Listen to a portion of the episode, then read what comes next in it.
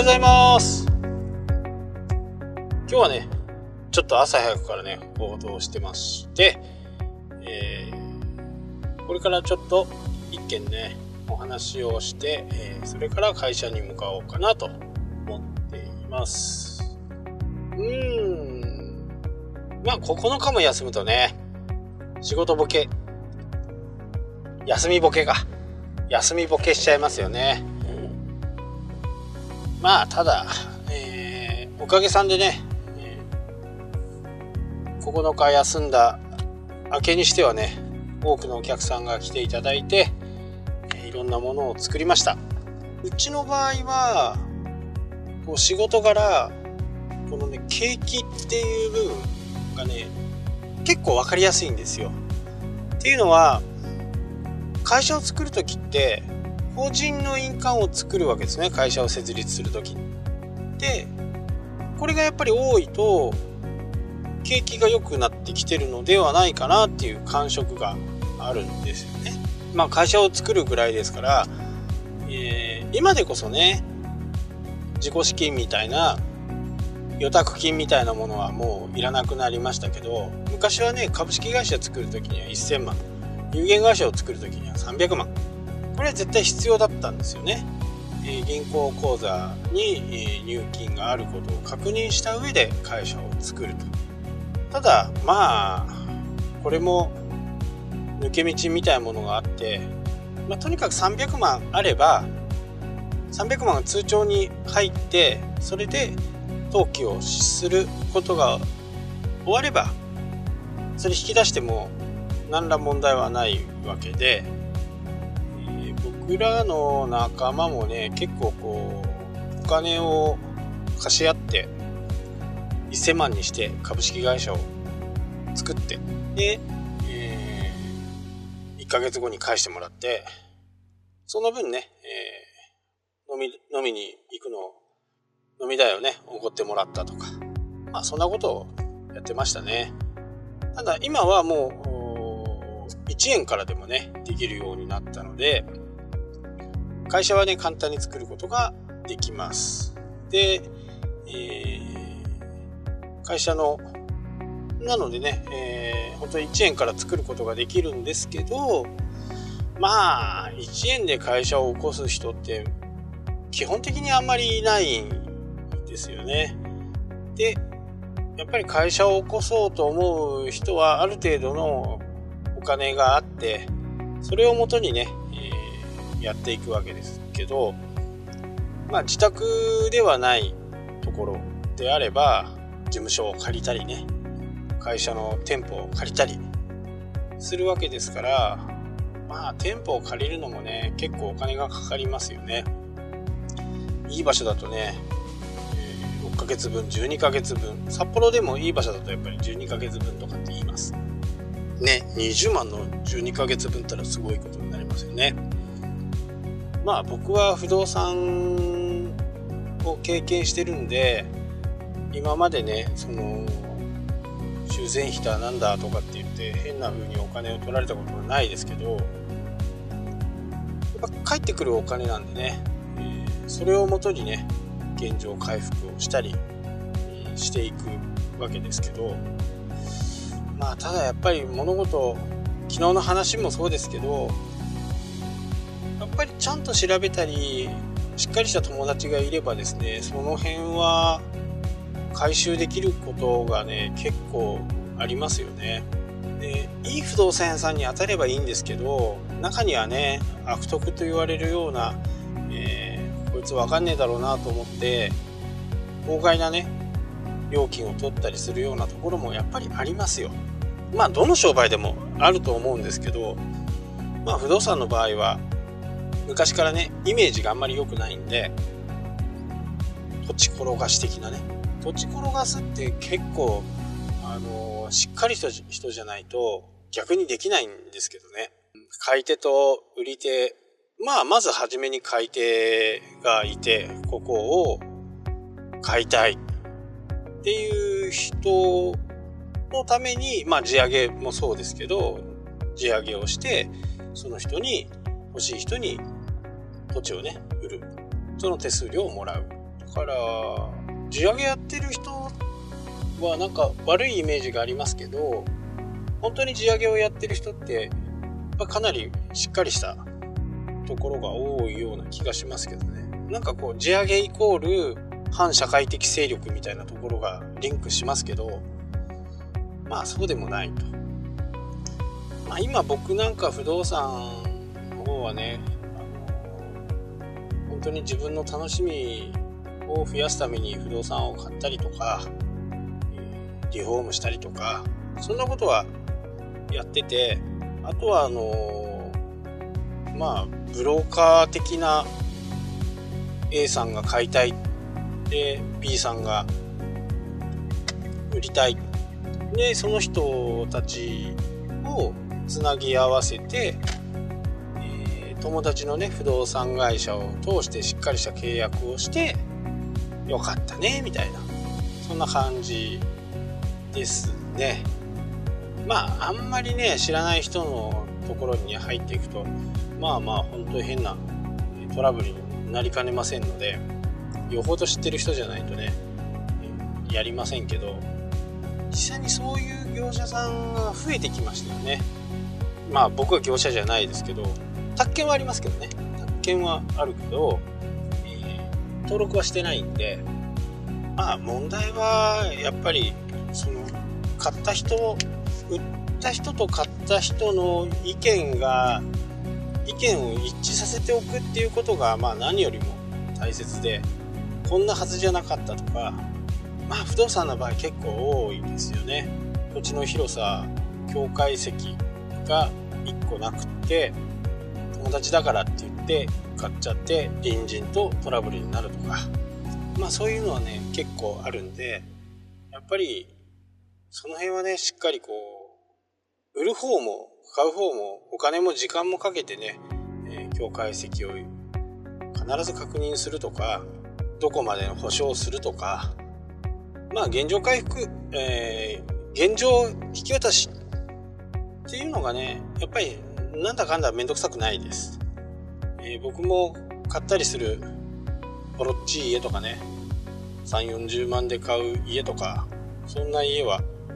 保証すれっていう方がね、酷な話で、ほぼ現状回復、現状引き渡し。なので、ある程度、こう、まあ僕もあんまりできないですけど、目利きができないとダメかなと。で、そうなった時に、じゃあボイラー直すのいくら、これ40万かかる。屋根直すのに70万かかるとか、なんかそういうイメージができるとねすごくこう簡単なんですけどね。去年はね僕もねあのー、これ会社今2つあってこの1つはね不動産の、まあ、管理業務とか大家業みたいな不動産オーナーみたいなね形でやってるんでそこの会社でね、えー、何個か買い付けって言って普通に売ってるじゃないですか。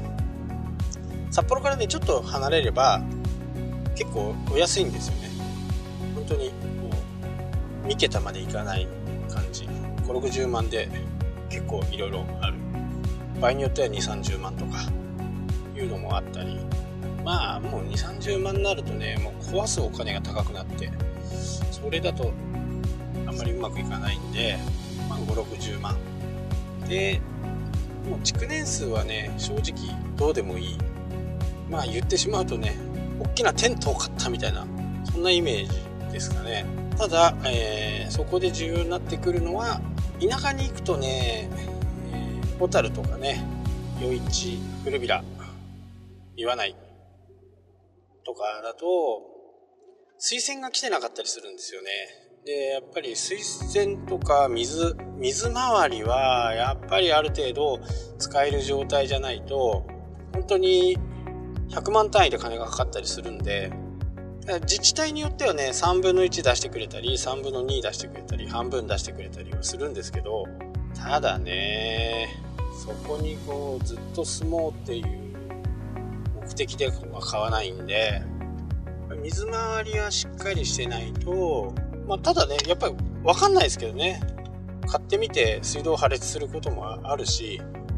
水道系、水系はね、やっぱり何にしても嫌ですよね。何にしても嫌。水漏れとか。これはもうドキッとしますよね。1台持ってると。水漏れ？これがね、たとえ入居者さんの、やっぱり過失であったとしても、周りに被害にもなりますし、建物自体、木造とかが僕の場合多いんで、やっぱり水を吸うっていう事態がね、建物にとってはよろしくないんですよね。そこから腐りますから。水系はね、本当に気をつけて、まあ、一番よく見るところですかね。水出してみて。躯体の中っていうか、こう、建物の中に入っちゃうとね、もう正直わかんないんですけど、ただそれはやっぱり出てるところ、出てる部分を見て、ちょっと判断するしかないかなとは思いますけどね。まあ水回りがね綺麗だったらもう何も言うことないかなと思いますけどね。あとは内装はね自分でやったりできますからね、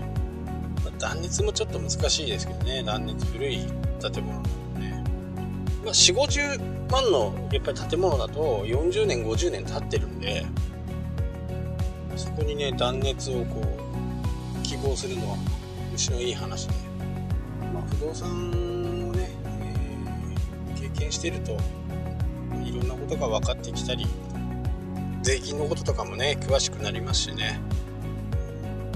まあ多分世の中的にはね今後不動産ってどんどんこう少なくなっていく、まあ、少子少子化が進んでね親の家を子供が住むみたいなね感じになっていくのかなとは思いますけどまあね日本もどんどんこう少子化が進んで拍車が止まらないですから、まあ、どう対策をしていくのかっていう部分はね、まあ、政府はね言えないことがやっぱりあると思うんですよね。なのでね今1億人の人口ね8000万人ぐらい9000万人ぐらいでね止まればね結構正解な対策じゃないかなとは思うんですけど2023年か4年ぐらいに中国が今度少子化に突入していきますね。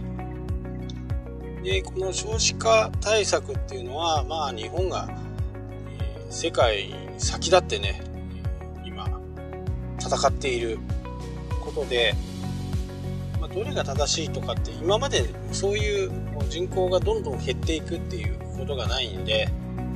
どういう風な形をね、していくのかっていうのは、まあ難しい判断ではあるとは思うんですけどね。中国みたいな大国が少子化になった時にはもっともっとひどいことになるのかなと。ここの今の日本の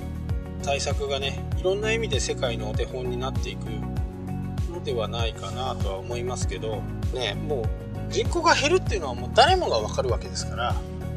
若い人たちがね子供をどんどんこう目を増やせよっていう時代じゃないですからもうある程度ね少子化っていうのはもう仕方がない、えことでそれを踏まえていろんな対策をやってほしいもんだなとは思いますしもうちょっとね将来を見据えた政治をやってほしいなと一市民として思います。まあ、2019年はね景気自体はそんなに良くはなっていかないかなとまた正月前正月前のまあこれ駆け込みって言わないんだろうけど駆け込みでね会社の設立員をバタバタっと作って今日もね2件ぐらい入ってるんでまあ出だしはいいかなっていう感じですかね。えー、やっぱり3月に向けて4月の設立に向けてね、準備を始めてる方っていうのは、もうそろそろ動き出しているのかなとは思います。ただね、あのー、会社を少し長くやっていると、やっぱり3月決算にしちゃうと、税理士さんも3月決算で決算書を5月の末までに出さなきゃならない。2ヶ月間猶予があるんですよね。なので、5ヶ月、5, 5月の末に決算書を出さなきゃならないっていう風になると、やっぱりどの会社もね、3月の末で締めてる。えー、締めがね、3月で締めちゃうと、税理士さんがどんどんどんどんこう、その期間4月5月ってすごい忙しくなるんでその期間を外すと税理士さんの報酬もちょっと安くなったりします。なので暇な時期をね決算期にすることは結構ポイントなんですね。そこでちょっと交渉してみると、えー、安くなったりします。TKC とかねもう定額で決まっちゃってるのはもう無理ですけど一般的な税理士さんを頼む時にはそういうような交渉をしてみてはどうかなと思います。